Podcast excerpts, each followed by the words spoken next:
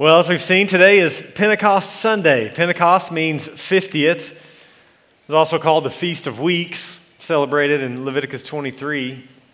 And it was 50 days from the Passover feast. It was when the grain harvesting would begin, 10 days after the ascension of Jesus. And so last Sunday we celebrated Ascension Thursday before that.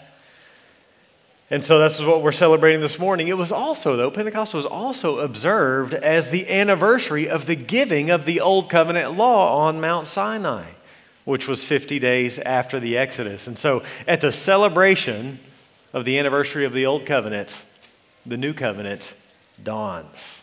We're going to be in the book of Acts. Turn to the book of Acts if you have a Bible. If not, grab one of ours there in the chairs. You'll want one. It's page 855. We're going to look at the whole chapter. Let's consider together the gift of Pentecost, the meaning of Pentecost, and then the result of Pentecost. So first, the gift of Pentecost. Look with me at Acts chapter 1, verses 1 to 11. 2, verses 1 to 11.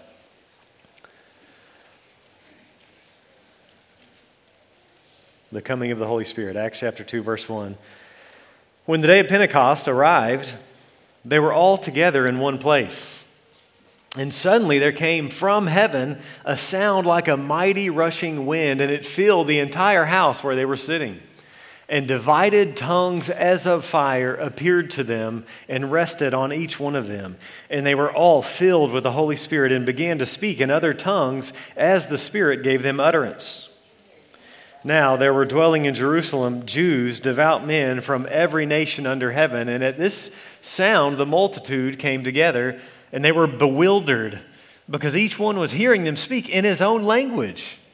And they were amazed and astonished, saying, "Are not all these who are speaking Galileans?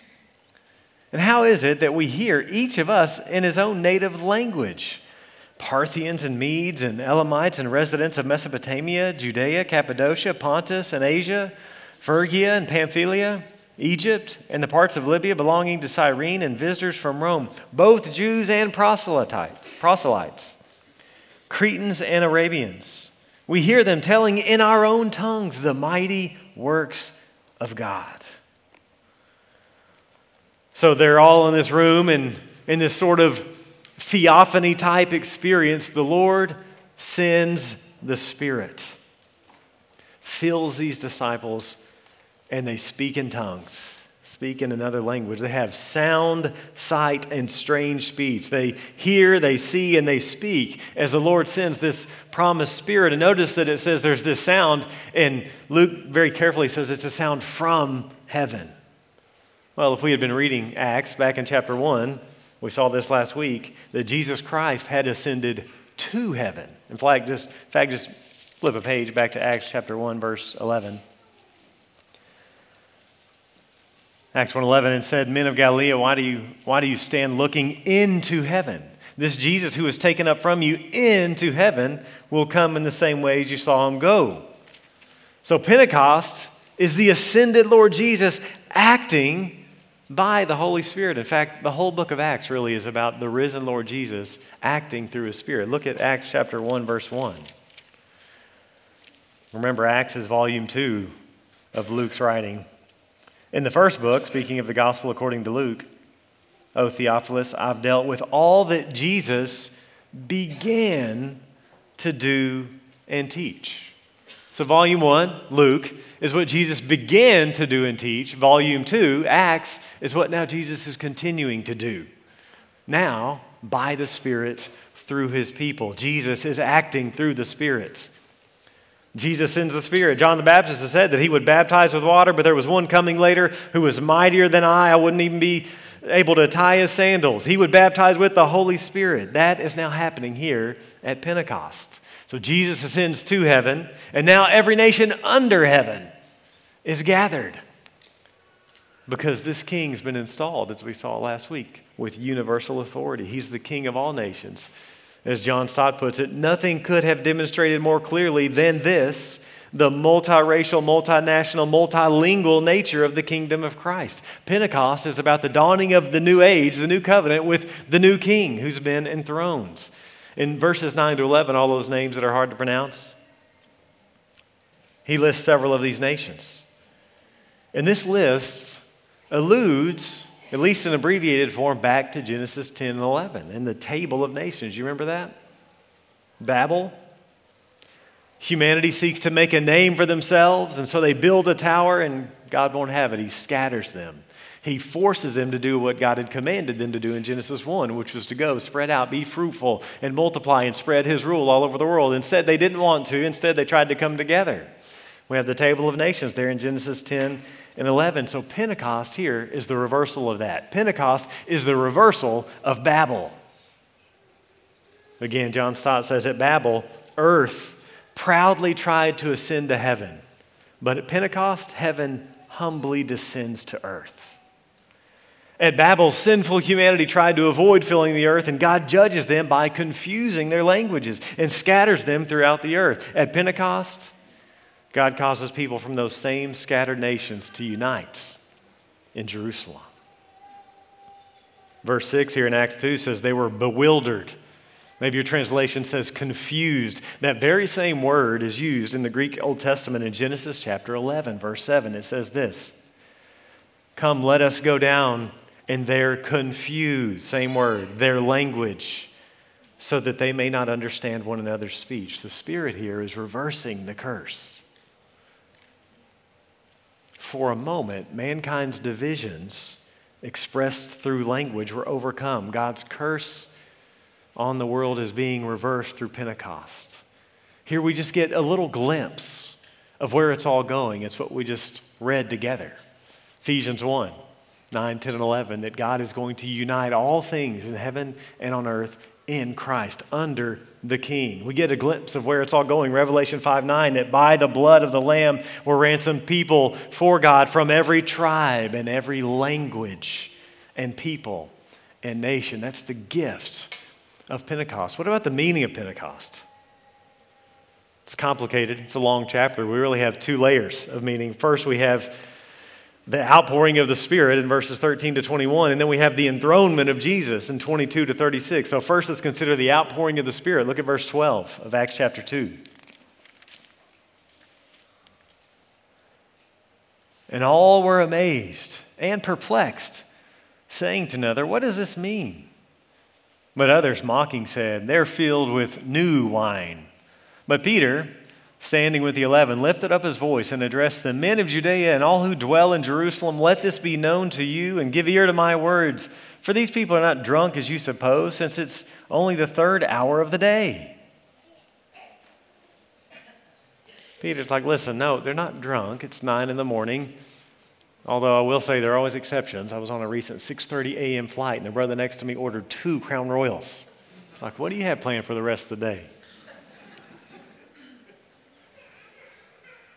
No, the fruit of the Spirit is self-control, not the loss of it. And so Peter here comes out and he addresses the crowd. Next week, we'll be back in Matthew and we'll see the cowardice of Peter that is transformed into this courage by the Spirit.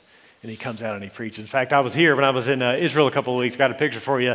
This is one of the most meaningful top 5 moments in Israel, was being able to stand here on the southern steps of the former temple. And they've rebuilt steps, but they've also left several of them exposed. So the steps that Peter would have been preaching on, what you see down at the bottom is a bunch of ritual baths. When 3,000 people are saved, this is where they would have been baptized.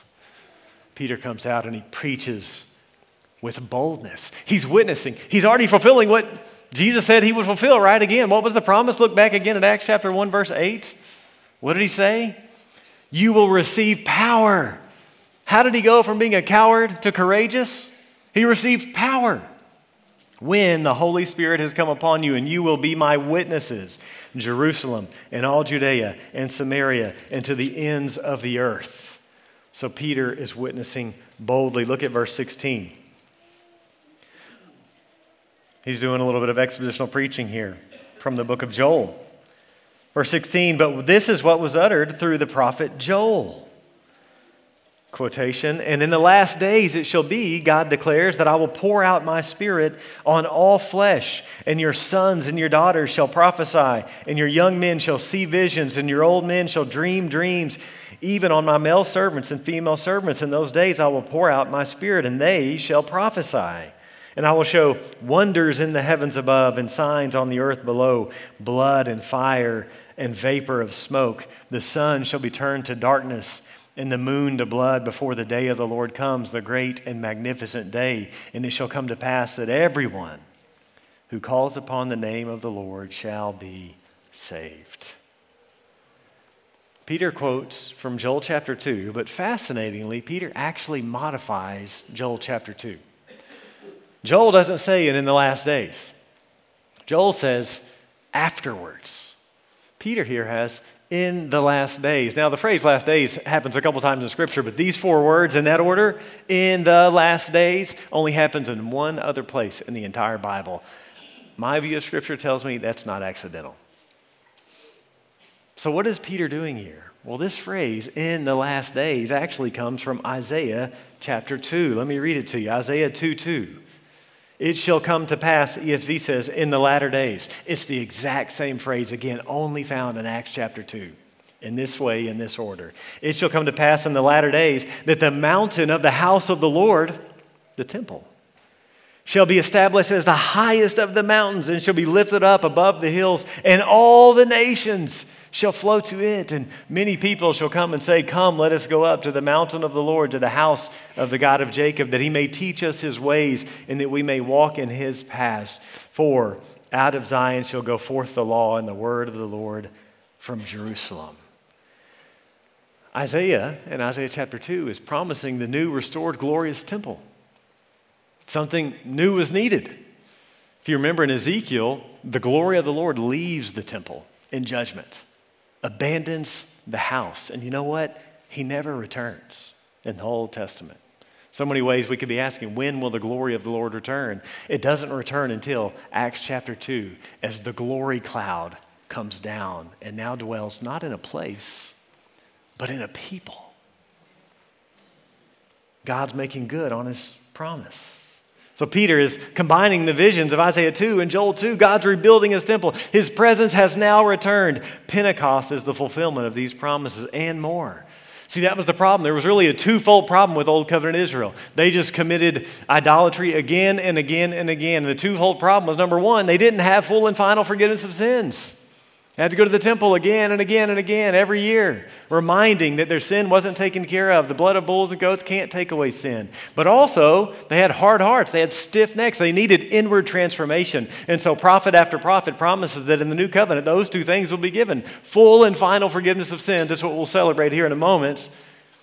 But also the gift of the Holy Spirit, who will transform us from the inside out. That was the problem. They didn't have the Holy Spirit. They didn't have the indwelling of the Holy Spirit.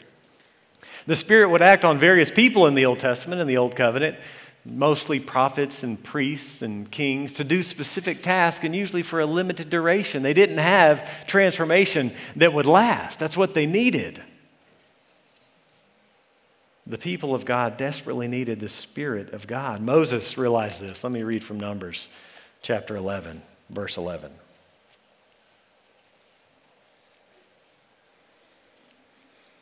"Moses said to the Lord, 'Why have you dealt ill with your servant? And why have I not found favor in your sight that you lay the burden of all this people on me?'" Skipping down to verse 16.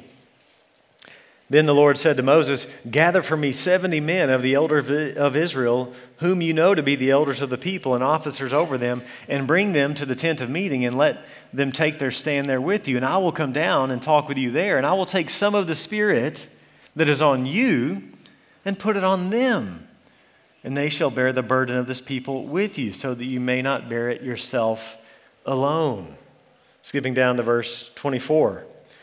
"So Moses went out and told the people the words of the Lord, and he gathered 70 men of the elders of the people and placed them around the tents. Then the Lord came down in the cloud and spoke to him and took some of the Spirit that was on him and put it on the 70 elders. And as soon as the Spirit rested on them, they prophesied, but they did not continue doing it." You see the problem. The Spirit wasn't on all the people. It wasn't even on all the leaders. It was only on Moses, but God grants grace here and shares some of it with these 70. But then notice what he says. I'll read to you verse 29 of Numbers 11. "Moses said to him, 'Are you jealous for my sake? would that all the Lord's people were prophets, that the Lord would put his spirit on them. Moses felt the problem. He was dealing with this stiff-necked people. Would that the Lord would send his spirit on all of them, not just me and not just these 70. That was the problem with the Old Covenant. The mentor of mine used to say the Old Covenant should have come with a sticker on it that says batteries not included. It told them what to do, but it gave them no power to obey. That was the issue. Listen to the way the prophet Isaiah puts it, Isaiah 32, verse 15. Speaking of the coming kingdom, until the Spirit is poured upon us from on high, and the wilderness becomes a fruitful field, and the fruitful field is deemed a forest. Or Isaiah chapter 44, verse 2 says much the same. Lord, when will you come, and when will you pour out your Spirit upon all your people? Isaiah 44, 2.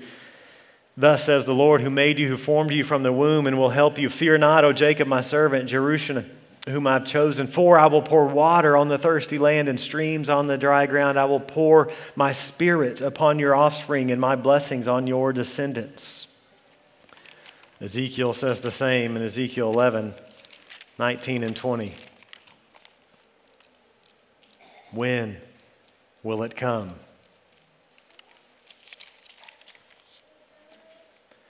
I will give them one heart, and a new spirit I will put within them. I will remove the heart of stone from their flesh and give them a heart of flesh, that they may walk in my statutes and keep my rules and obey them. And they shall be my people, and I will be their God. The promises of the prophets is that God will come and deal definitively with sin, but also that he'll send his spirit, that his people might be able then to obey. That's what Pentecost is about, God keeping his promise. The Spirit comes at Pentecost, just like Joel prophesied, and the Spirit makes us new. And notice he makes all the people of God new, and he empowers all of the people of God, all flesh, he says, regardless of age, gender, or status. So we have the pouring out of the Spirit. That's the first element of the meaning of Pentecost. But then we have the enthronement of Jesus. Look at verse 22 of Acts chapter 2.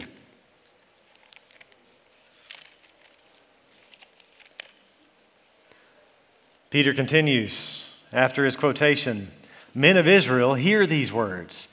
Jesus of Nazareth, a man attested to you by God with mighty works and wonders and signs that God did through him in your midst, as you yourselves know, this Jesus, delivered up according to the definite plan and foreknowledge of God, you crucified and killed by the hands of lawless men.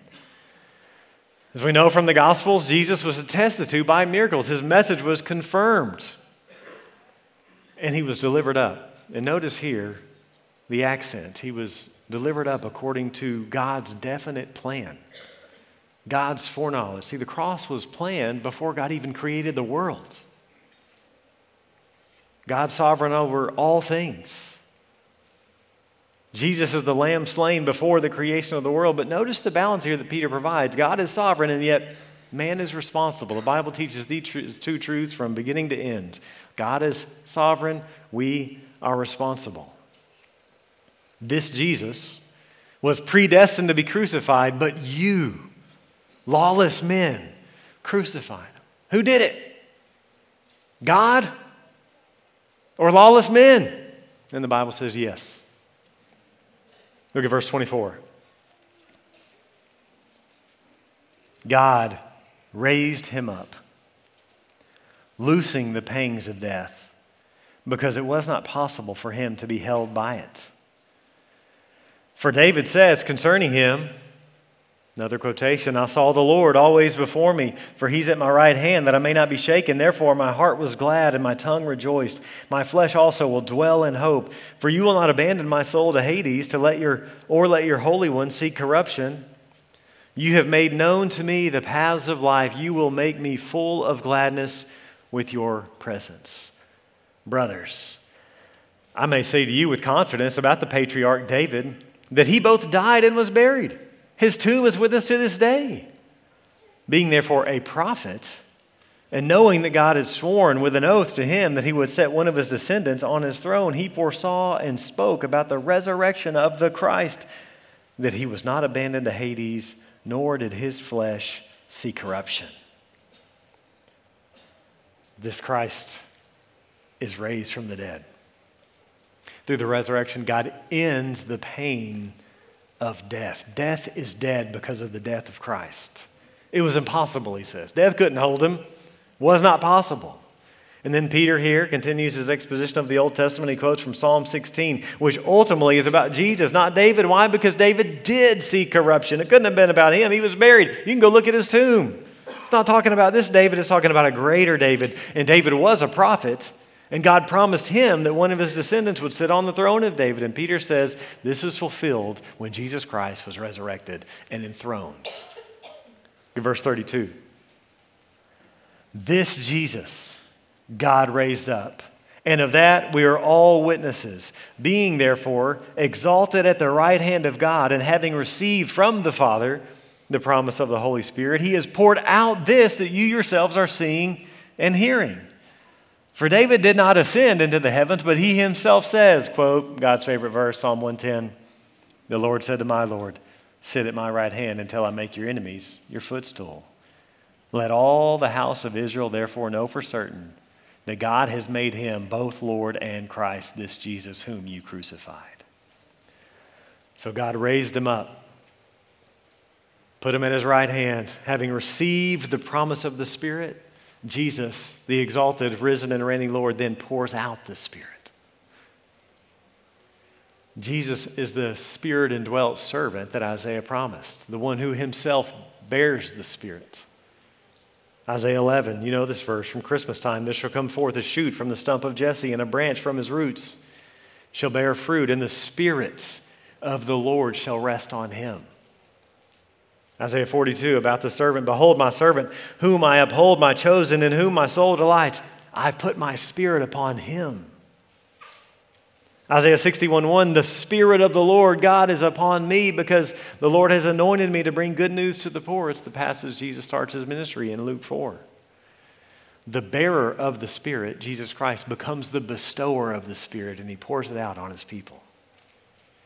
And take note, in Joel, it's Yahweh who pours out the Spirit. In Acts, it's Jesus Christ who pours out the Spirit. And again, David, he didn't ascend, but he did speak of another Lord who would ascend, as he quotes Psalm 110. And Peter concludes his sermon saying, let all of Israel know that God has made this Jesus both Lord and Christ, whom they crucified. Jesus is the Lord of the world. He's the risen and reigning King. He directs the affairs of the world, and he does so by the Spirit. The Holy Spirit is his executive power. David wasn't raised. David wasn't placed on the throne. Jesus did both. It's the meaning of Pentecost, the gift of the Spirit and the exaltation of Jesus. Well, what does it produce? What's the results then of Pentecost? Again, two results of the pouring out of the Spirit and the exaltation of Jesus: salvation and a Spirit-filled community. First, salvation. Look at verse 37. Now when they heard this, they were cut to the heart. It said to Peter and the rest of the apostles, brothers, what shall we do? And Peter said to them, repent and be baptized, every one of you, in the name of Jesus Christ for the forgiveness of your sins, and you will receive the gift of the Holy Spirit. For the promise is for you and for your children and for all who are far off, everyone whom the Lord our God calls to himself. And with many other words, he bore witness and continued to exhort them, saying, save yourselves from this crooked generation. So those who received his word were baptized, and there were added that day about 3,000 souls. Friend, I wonder if you're here and you've ever been cut to the heart. What does that mean? Convicted of sin, conscience stricken. Have you ever had the moment where you realized, oh snap, I'm a sinner and God is holy. I have sinned against a holy God. That moment of crisis, if you haven't had that moment of crisis, you're probably not a Christian. That's where it has to begin. You have to see your need. Have you had that? Have you seen your need? Have you been cut to the heart? If you have, what's the call? Maybe you're there now. I prayed that you would be. What is the call then of God? Well, look at verse 21. There he says, it shall come to pass that everyone who calls upon the name of the Lord shall be saved. But what are you to do? Call upon the name of the Lord. Lord, I'm a sinner. I need salvation. Would you save me? It's that simple. What's the call? It's to call upon the name of the Lord. What else does he say the call is? Well, we just saw, look again at verse 38. What's the call? Peter says to them, repent and be baptized, every one of you, in the name of Jesus Christ. Repent. You'll be forgiven. You'll be filled with the Spirit. What's the call here at the beginning of Acts? Just like at the beginning of the Gospels. Repent and believe. Repentance is this radical reorientation of our life. It's to turn from sin and to Christ. It's centering our lives around the Lord and not ourselves. What else is the call? Look at verse 41. Same thing with other language. Those who received his word. Well, what do you need to do today? You need to receive his word. By the way, footnote, everything that I'm talking about here can't be done by infants. This is kind of an infant baptism proof text. It doesn't work with anything I'm saying. Calling on the Lord, receiving his word. This is for believers. It's to believe. It's to call on the name of the Lord. It's to receive the word. What else does it say? Look at verse 44. All who believed. The promise is for those who believe. And so the call of the gospel is to believe in Jesus Christ. It's to call upon him. It's to repent. It's to turn from sin and to turn to Christ. It's to then be baptized in that order. And incredibly, those who received the word this day were 3,000. Can you imagine? That's what it was so meaningful to be at the Southern Steps. 3,000 people. Talk about church growth. They went from 120 to 3,120 with one sermon by a guy who had rejected Jesus 3 times. Why? Because the power of the Spirit of God. 3,000 saved. It's the beginning of the new covenant. Do you remember the old covenant? Moses is still on the mountain. The people of God get impatient, and so they develop their own idol. They melt the gold and they put it together into a calf, and they give it credit. They're tired of Moses waiting. The giving of the old covenant law, and what do? They form a false god and give it the glory. And how does God respond? He responds in judgment. Exodus chapter 32, verse 28. God comes in judgment. In that day, about 3,000 men of the people fell. Giving of the old covenant, 3,000 die in judgment because of idolatry. Why? They lack the Spirit. Beginning of the new covenant, Pentecost, 3,000 are saved. Pentecost is the reversal of the curse. The old covenant being replaced by a new and better covenant. What are the other results? Number one, salvation. Second, a Spirit-filled community. Look again at verse 42. Speaking of the disciples, they devoted themselves to the apostles' teaching and the fellowship, to the breaking of bread and the prayers. And awe came upon every soul, and many wonders and signs were being done through the apostles. And all who believed were together and had all things in common. And they were selling their possessions and belongings and distributing the proceeds to all as any had need. And day by day, attending the temple together and breaking bread in their homes, they received their food with glad and generous hearts, praising God and having favor with all the people. And the Lord added to their number day by day those who were being saved. The Spirit creates a community. And notice what they're doing. They're focusing. They're devoted in 5 areas. Number one, teaching. Verse 42, they devoted themselves to the apostles' teaching and the fellowship, to the breaking of bread and the prayers. They were committed to learning about God.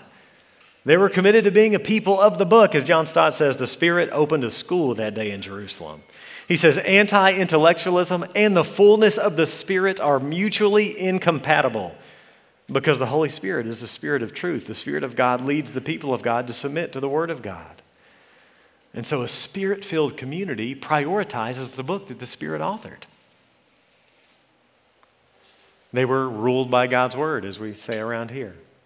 Second, fellowship. They're devoted to fellowship. In other words, they were committed to one another. They were devoted to sharing and doing life together. Devoted to the fellowship. Verse 46 says, day by day, they were committed to intentional Christian relationships. The local church is just absolutely crucial to a flourishing faith.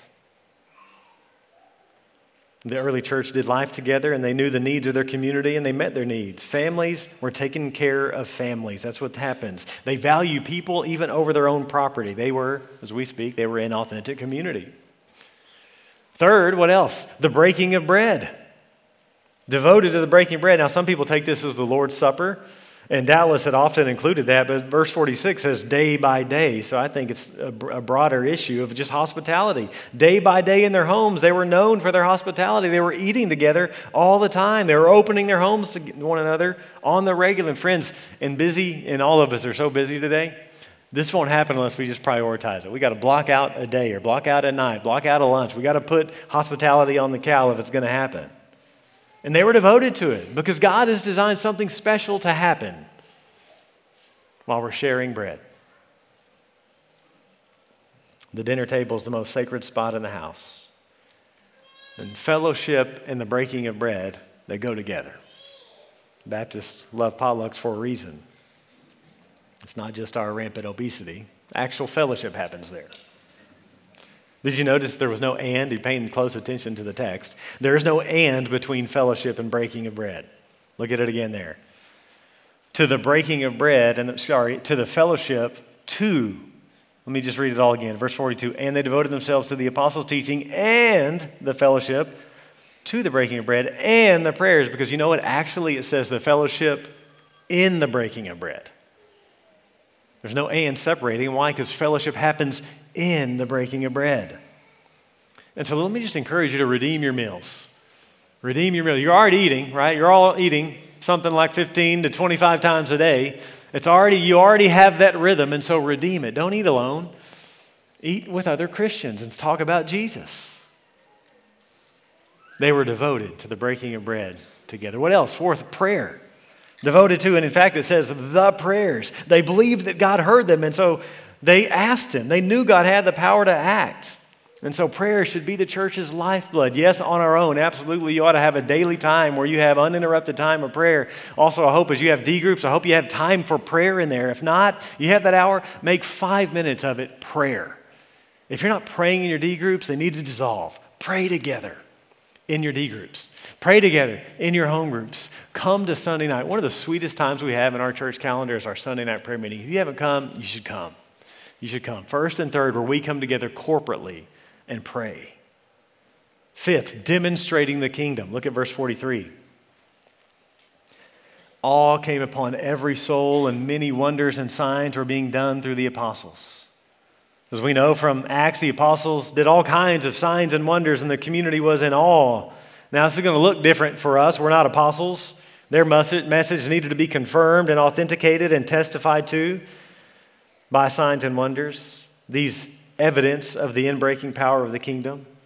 So ours will look different, but we still need to demonstrate the incoming kingdom in various ways. We still, as the church, are an outpost of the kingdom. We show the watching world what the kingdom looks like. We're like a movie trailer for the kingdom. A preview of what life under the rule of Jesus is to look like. And I think really there's one word that should challenge us more than any in this whole section of the results of the pouring out of the Spirit, and it's that word devoted. Devoted. I would just ask you, friend, does your life consist of devotion? Are you devoted to these things? The word means to occupy ourselves diligently with something, to pay persistent attention to something, to hold fast to something, to continually be in. It was constant in their attention. They were devoted to these things. Or better, they were devoted to Jesus Christ. And this is what a life devoted to Jesus Christ looks like. A life in community on mission. Let's resolve to become more devoted. the apostles teaching, fellowship, eating, praying, demonstrating what the kingdom looks like. And notice how Luke characterizes these first Christians. Four characterizations. One, they had glad hearts. Did you see that in verse 46? They received their food with glad and generous hearts. Christians should be the most joyful people around. There should be no dour Christians, because we deserve nothing but condemnation. That's the only thing we deserve here this morning is condemnation. And here we are, we're alive. And our names are written in the book of life. Our sins are forgiven. The victory over evil has been won on our behalf. The victory is assured for us. The tomb is empty and the right man is running the universe. It's going to be okay. Smile. This fruit of the Spirit is joy. What else? Generous hearts. Giving hearts. Flip over a page or two to Acts chapter 4, verse 32. We have more description of the early church's life. Acts 4:32. Now the full number of those who believed were of one heart and soul, and no one said that any of the things that belonged to him was his own, but they had everything in common. And with great power the apostles were giving their testimony to the resurrection of the Lord Jesus, and great grace was upon them all. There was not a needy person among them. For as many as were owners of lands or houses sold them and brought the proceeds of what was sold and laid at the apostles' feet, and it was distributed to each as any had need. See, they had been gripped by the God who gives, and it caused them to give. Again, they valued people over possessions. Third, they were characterized by praise. Verse 47, praising God. They were a people of praise because they knew that they had been saved from. We come together and we praise God corporately. We sing and we sing loud. Those who know the goodness and the grace of God are compelled to sing. You know, Christianity is one of the unique religions that sings corporately because we have a reason to sing. And then fourth, multiplication. They multiplied. Healthy churches multiply. God is a missionary God who creates a missionary church. God sent his Son who sends the Spirit who sends the church. Again, Stott says, those first Jerusalem Christians were not so preoccupied with learning, sharing, and worshiping that they forgot about witnessing.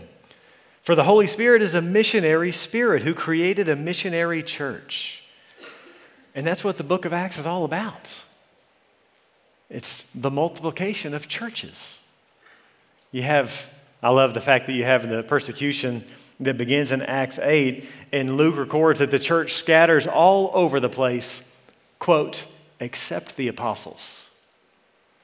The so-called professional Christians stayed put. Who went out and took over? Judea, Samaria, the ends of the earth. Ordinary Christians whose names aren't even recorded. No special training, no seminary degrees, just people passionate about Jesus Christ. At the end of Acts 8, you have the first mission trip taken by another ordinary dude, layman, named Philip. And then the church at Antioch, Acts 13, it becomes this key hub for planting churches. And you know who it was founded by? This key hub, one of the most influential churches in the entire Bible, Antioch, founded by, quote, some brothers and sisters. End quote. Luke doesn't even tell us their names. Here's how one historian puts it. Nothing is more notable than the anonymity of these early missionaries. Luke does not turn aside to mention the name of a single one of those pioneers who laid the foundation. Few, if any, of the great churches were really founded by apostles.